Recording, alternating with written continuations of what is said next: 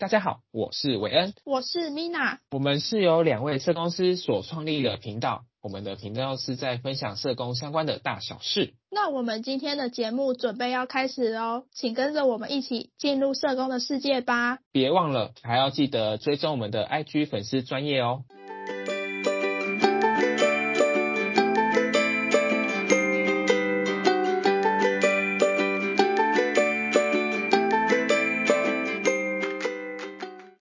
大家欢迎大家回到青州小菜。随着疫情的逐渐趋缓，我们人们也开始慢慢的把口罩脱下来了，逐渐以我们的完整面貌呈现在世人眼中。但可能是因为口罩的关系，盖住我们大部分的脸的时间太长，所以在脱离口罩之后，有的人开始变得不自信，而产生出容貌焦虑的问题。什么是容貌焦虑呢？而容貌焦虑又会对我们的生活带来什么的影响呢？今天我们就透过这一集的节目来跟大家聊聊什么是容貌焦虑吧。容貌焦虑呢，就是大家会对于自己的外表感到没自信，或是对于自己的外貌觉得不够完美，会很焦虑不安，然后总是会觉得就是要出门的时候一定要很认真的打扮自己，然后认真的看自己的外貌是不是认可满意的。那如果觉得就是自己状态不好的时候，或是觉得自己今天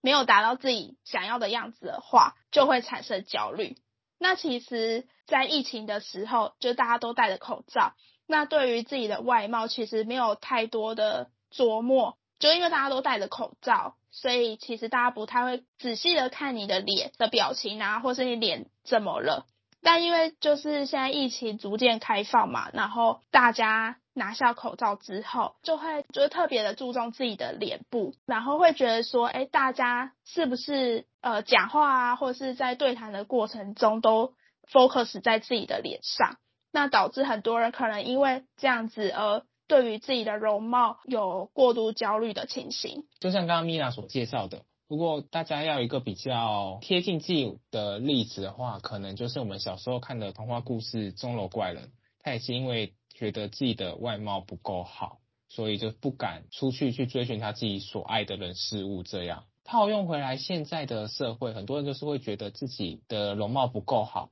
所以化妆，然后或者是美图软体打开拍照，又或者是去做整形这一类的。那我们自己是如何看待容貌焦虑的呢？像我个人是不会因为容貌而感到焦虑的，就是我觉得只要把自己弄得干净整齐就好了，就是不需要太刻意的打扮或是装扮自己。但如果是你呃要去一个很重要的场合，或是一个比如说婚礼啊，或者是很重要的典礼的话，就是还是得看场合去做打扮，但平常的话，其实不太会特别打扮，就是说一定要打扮成怎样才可以去跟朋友吃饭啊，或是去上班啊，或是出门买东西，就是其实我觉得只要干净整齐，然后轻松自在就好。那对于工作的话，就是因为我的，因为我工作接触的领域大多是。长辈跟他们的家属，就是在容貌上面其实不需要太多的装扮或是打扮的太过华丽，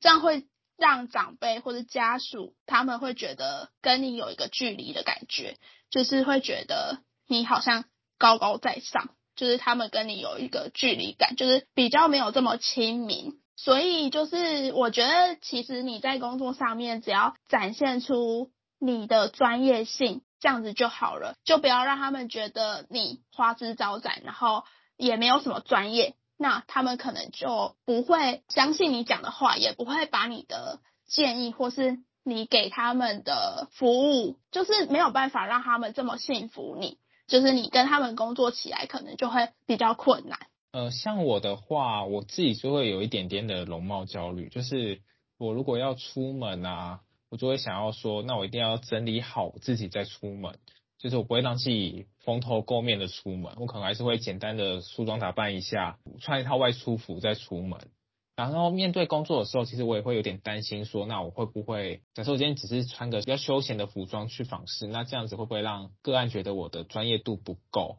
而不信任我的服务呢？所以要去访视的时候，我也是会特别打扮一下，就是让人家觉得说。你不，哎，你不是一个穿得很奇怪的人，然后让自己觉得好像没有专业度这样子。这是我对于容貌焦虑的部分。除了我们自己本人，每个人都会有可能会遇到之外，个案也有可能会遇到。那 Mina 有遇过容貌焦虑的个案吗？就我工作这么久以来，我倒是没有遇过对于容貌这件事情感到焦虑的个案呢。我服务的长辈家属都没有对于自己的容貌排斥过，就是我服务在对谈的过程中，大家都没有对自己的容貌不满意，或是针对这一点特别有提出来过。应该是说我在我身边的周遭的亲朋好友里面，就是能够想象到最经典的容貌焦虑，就是我的阿嬷。就是我觉得他，就是他现在八十几岁了嘛，那他就会觉得说他自己现在已经老了，就是面相也不是很好看啊，就是呃整个都老化了嘛，那他会觉得说啊，我又长得不好看什么的，就是不要一起跟大家一起出去，或是大家要做什么事情，那你们就去做就好了，我就在家里。所以我觉得，就是对于我阿嬷来讲，她有可能有一点容貌焦虑的情形，只是因为。呃，像之前就没有这么流行这个名词嘛，就是可能是疫情之后才有这个名词，所以我觉得我可以的 合理的判断，他应该有稍微的容貌焦虑。那像韦恩这边的话，我自己服务的这几年，其实像因为我做过青少年，也有做过那个肾脏领域的部分，然后我觉得容貌焦虑的话，在青少年的话。比较多，他们可能会觉得自己长得不好看，或者觉得跟主流现在流行的文化长得不符合，所以他们可能会透过模仿，可能现在主流的一些韩团啊，或是偶像明星的装扮来消灭自己的不自信感。但是可能模仿人家的话，我永远都会觉得自己做的不够完美，会转到不自信或自卑。这是青少年的部分。如果是生长者的话，也有可能，他们可能会觉得说我。假设我拿一个拐杖啊，我做一个轮椅，然后或者是我可能原本是正常的人，可能不小心发生了意外而变成身障者。如果是像是烧烫伤这种大面积的，可能就会顿时间觉得很不自信、很自卑，觉得说自己怎么会变成这个样子？这都是容貌焦虑的一种。那如果面对容貌焦虑的个案的话呢，其实我们也是可以透过一些像是电影啊、绘本或是成功人士的经验来勉励。这些个案或是身旁的亲朋好友说，就是容貌不等于一切。透过一些成功人的案例来让他们也可以得到一些自信心，这样子。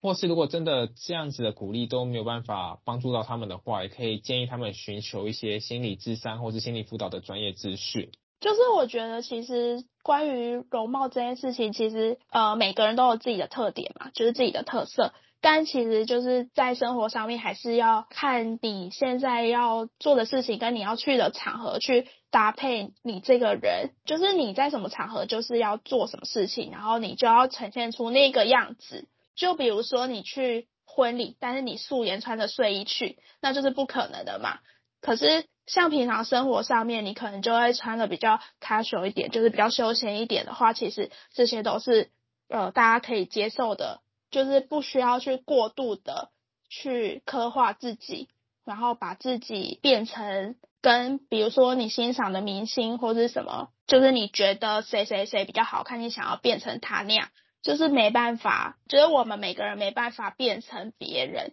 就是我们就是我们自己，就是每个人都有独一无二的自己的外表跟容貌，所以我们不需要去特别的。刻意的去打扮，或是去刻画自己把，把自己变成别人。因为其实每个人都会有每个人专属的特色，如果一昧的模仿别人，反而有时候会失去自己的特色。因为每个人都是独一无二的，盲目的追求不见得是好事啊，就是可以吸取他们好的地方，让自己越来越好。但是也不需要，就是完全变得跟人家一模一样。就是有些人可能是会为了解决自己的容貌焦虑而过度，一直让自己一直去做整形啊，或是砸了很多钱在做一些医美啊，或者是买一些衣服什么的，那让自己变得经济顿时间的很困苦这样子，其实这样也不好。所以我觉得很多事情都是适量就好。那大家其实也可以想想看自己有没有容貌焦虑的问题。以上今天我们节目上面分享这些都是我们的个人观点啦，